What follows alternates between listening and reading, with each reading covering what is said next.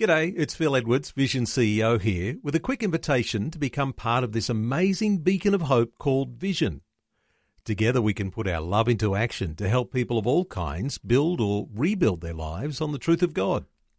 Please consider the part you can play during our upcoming Visionathon appeal, remembering that it's your support that makes Vision possible, including this podcast.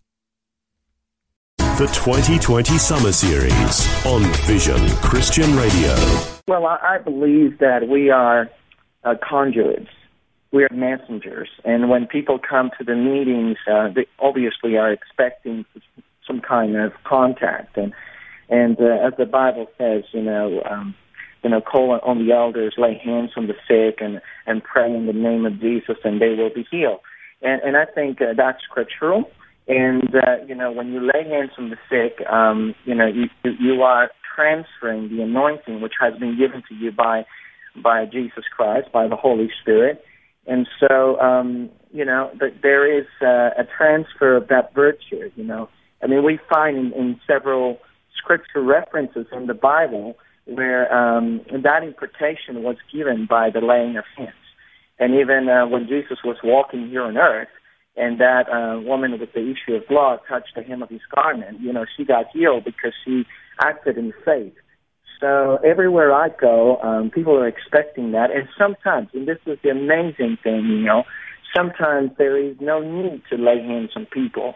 Just with the simple act of faith, when you pray for someone, you have um, a time of prayer when that uh, atmosphere of faith is strong and uh, people are worshiping. They're in that environment, and you pray because you know some, sometimes you won't have uh, uh, the time to pray individually for you know hundreds of people at the same time, especially when you're preaching in a rather large church.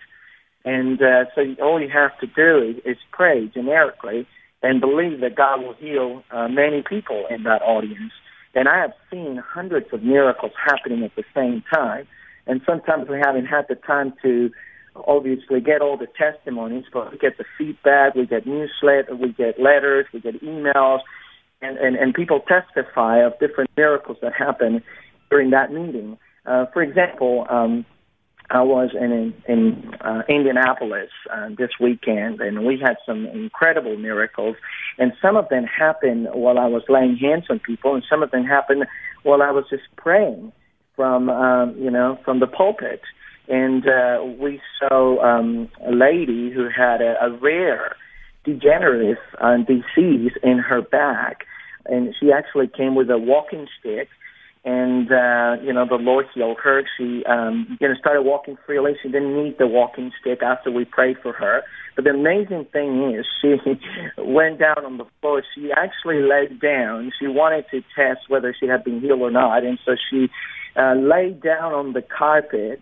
It's something she couldn't uh, she couldn't have not done without the power of God. You know, something that was supernatural because of this kind of uh, disease. You know, and she couldn't. Uh, she she would have been in a lot of pain.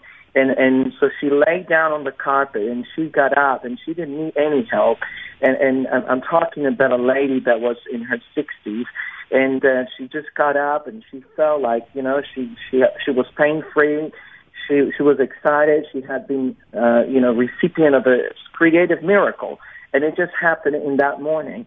And we saw many other miracles, and so it's exciting when you uh, see Jesus moving and touching people at the same time. You know, whether you're laying hands on people or whether you're praying for them, uh, it's always uh, refreshing when you see Jesus touching these people. Um, because obviously we are just channels. We are instruments, and, and God uses in His sovereignty, in His in His perfect will, to accomplish His plan on earth. Alejandro, no doubt we'll be talking some more about miracles, but let me take you to back to your early years for a few moments, because uh, when all of that issue of the miracle that you yourself received at age eight and a dramatic uh, healing and following a prayerful encounter. Uh, and then you began to pass out tracts and uh, you were invited to preach in a park and that was sort of the catalyst that got things going. Were you praying for people for healing even in your young years as a boy? Because uh, one of the things I'm sure listeners will be interested in today is that, you know, how old do you have to be to be the evangelist? How old do you have to be to be laying hands on the sick? Uh, what are your thoughts about, about youngsters and the way that they can be used as instruments of God as well in this way? Well, God started using me to pray for the sick at a very young age. And my first miracle happened when I was um, 11 years old. I prayed for a lady who came um, riddled with cancer, bone cancer, by the way. And uh, she she came with great faith to uh, the meetings we were um, having at the park, at the town square. That's where I started the ministry and I was invited to this town square to just uh, pass out tracts. And the, and the preacher, the missionary that was mentoring me, he saw that uh, gift in my life, and he said, "Oh, I don't just want you to pass out tracts. I want you to preach today." So he gave me the opportunity to preach, and uh, that was the first time I was given a microphone to preach in front of 150 people. You know, that was a big crowd for an 11 year old, and obviously I was a bit nervous. And and then I prayed, and the Holy Spirit came upon me, and I I describe it in my book as a lightning bolt hit me. You know, the power of God came upon me, and I started preaching with boldness and courage. Uh, something I hadn't experienced before, preaching, you know, outdoors. It was it was incredible what what happened in that moment. And seven souls came to Jesus as a result of that experience that first day when I preached outdoors. But then uh, a few weeks later, we started having more and more people because the numbers started building up. Uh, you know, it, it, it, these meetings were becoming um, evangelistic healing meetings where people would come for prayer, not only for their loved ones, but also those that um, you know had sicknesses and, and different other needs. So um, this lady actually came with that um, report, and um, we prayed for her. And the amazing thing is, two weeks later, she came back with the doctor's report, and she was cancer free.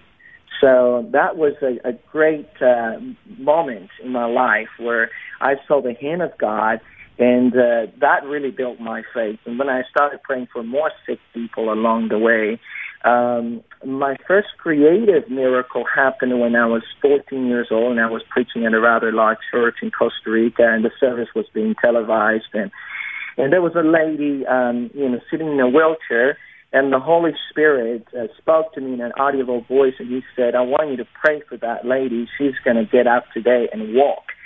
And I, I had no idea of the context of you know, the background or how long this lady had been in the wheelchair. But then later on, I found out she had been in the wheelchair for 29 years. And I'm not, I'm talking about a, a, lady that was, again, in, in her 60s, and she was uh, sitting there and with great expectation, great faith.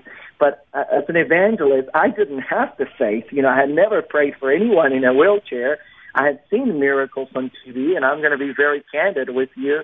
I had no faith in that moment. In fact, I said to the Lord, God, um, why are you choosing this moment? You know, the meeting is being televised. I'm preaching to this crowd. It was one of the largest churches in Costa Rica. And, uh, uh, you know, I, don't know, maybe around 4,000 people that came to this service. I mean, it was a huge crowd. And, and there was this lady, and obviously I'm concerned about, you know, what if she doesn't get healed? What if this happens? You know, I was only 14 years old, and I was having all these human thoughts. And the Holy Spirit confronted me twice, and He said, "Go and pray for that lady." You know, when God speaks to you like that, you better obey. So I went down the steps. I had no idea what was going to happen, you know. but I just gently laid my hands on her, and I just felt the power of God. And she looked up and she said, "I'm ready for my miracle." And I will never forget the look in her eyes.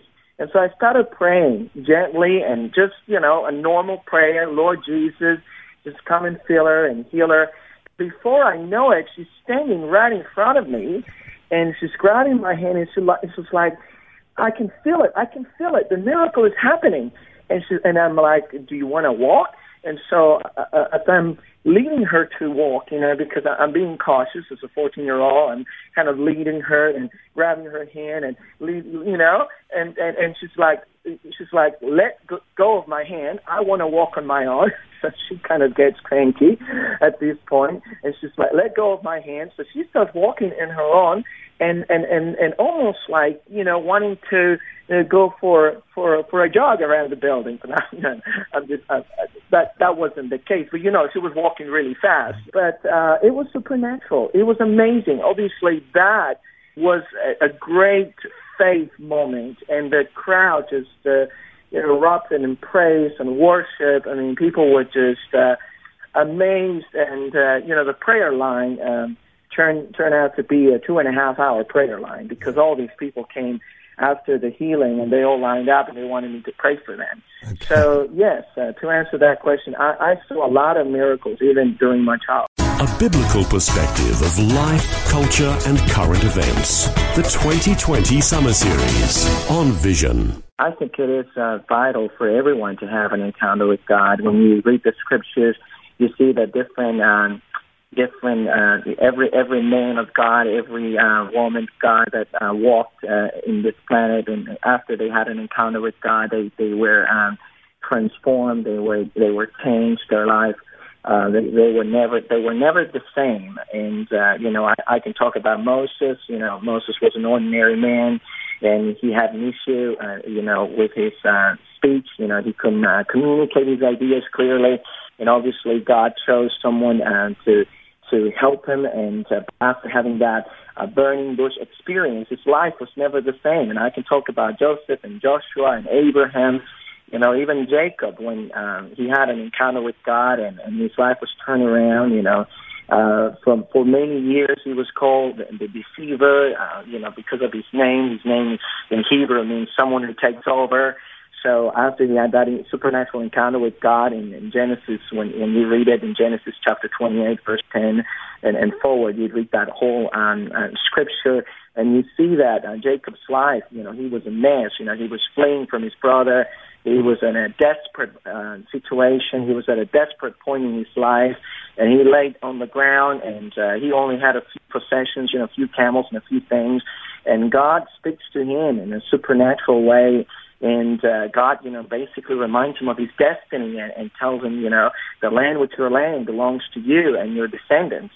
And so uh, after that, you know, he has another encounter with God where he's wrestling with God, and his name is changed, you know, from Jacob to Israel because his, his name obviously was linked to his identity. So I believe when people have encounters with God, their identity will change, um, their life will change, and and and and and, and God is going to obviously uh, bring them to a new level uh, of intimacy and closeness where they will experience God, and it's going to become, you know, it's it's going to become not just supernatural, but it's going to become part of their life, and uh, you know, because a lot of people they go to church, they do, you know, they tick the boxes, they do what uh, Christians are, are meant to be doing, and and they live an ordinary life. But when you have an encounter with God, uh, you will begin to experience extraordinary uh, moments with God where your faith is uh, strengthened, where um, you're not only going to uh, walk by uh, just hearing the word, but actually living in the word and encountering God on a daily basis.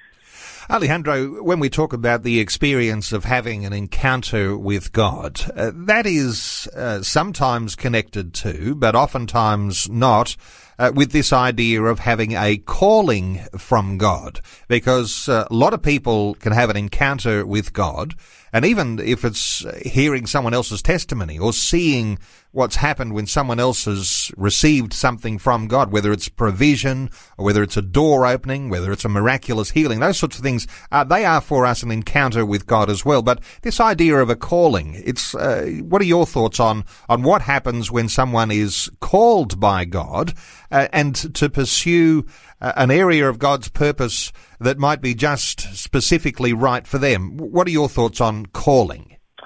I think a calling is something that's linked to your destiny. It's something that God is going to confirm over and over throughout your life. And when you receive a word from God, a prophetic word, and sometimes that word is a reminder of your calling. And that calling is connected to your destiny. And, um, you know, whether you take a shortcut or the longest route to get there, uh, sooner or later you're going to get there. Um, and, and we can talk about, you know, Jonah. You know, he had a calling uh, from God to reach Nineveh, but uh, he was fleeing and he was afraid of his life and he didn't want to do it. And God had to put him, you know, aboard this ship and basically, uh, you know, he had to uh, endure this hardship of being in, in the fish, in the belly of the fish for three days, and then he was spat out and you know, and, and I always say, even though I use, uh, uh, you know, my sense of humor, um, I always say, uh, you know, Jonah, after uh, spending three days, you know, in, in the sea and uh, in the belly of this fish, which was rather a supernatural experience, you know, either God kept him alive or something happened to him and God resurrected him because, you know, I mean, it, nobody can survive in that kind of environment. So it, it had to be supernatural. But then, then obviously, uh, I'm not sure because the Bible doesn't tell us whether he had a shower or you know he had time to change. But uh, I always say that Jonah was the fishy prophet, you know. so he went around and preached the gospel to a lot of people in Nineveh, and they repented, and either they repented because they were convicted or because of the smell. But you know that's kind of my sense of humor. But um, that that that's you know something that happened with Jonah, and see with different other um, you know characters in the Bible when they had an encounter with God, and often that encounter with God would highlight their calling, and they would you know um, start a journey, and they would you know uh, have um, uh, you know, um, a journey in which um, that journey would take them to their calling. Like I, I can talk about Elijah, you know, for example, when he had that encounter with God, when Elijah came by and threw the mantle over him, and then Elijah jumped, jumped, uh, you know, jumped up, and he's like, uh, "What do you want? You know, let me just say goodbye to my family, and and I'll go and follow you." And then he started following uh, Elijah. And in Second Kings chapter two, we see how you know, Elijah um, basically, uh, Elisha, sorry, Elisha followed Elijah, and they went in this journey, and then at the end, uh, uh, Elijah got the double portion. So, so that calling, you know, is very important in our life because it's the fulfillment of God's word. is is the ultimate destination where we're meant to go, and it is very important for us to get to that place. We can't just uh, be ordinary believers, ordinary Christians I mean, it's good to go to church and tick the boxes and do everything that we normally do, but it is a lot more fun and is uh, definitely, um, you know, it is. Uh, it, it will grow your faith and it will build and strengthen your faith when you obey God, when you see those miracles, and when you follow His calling.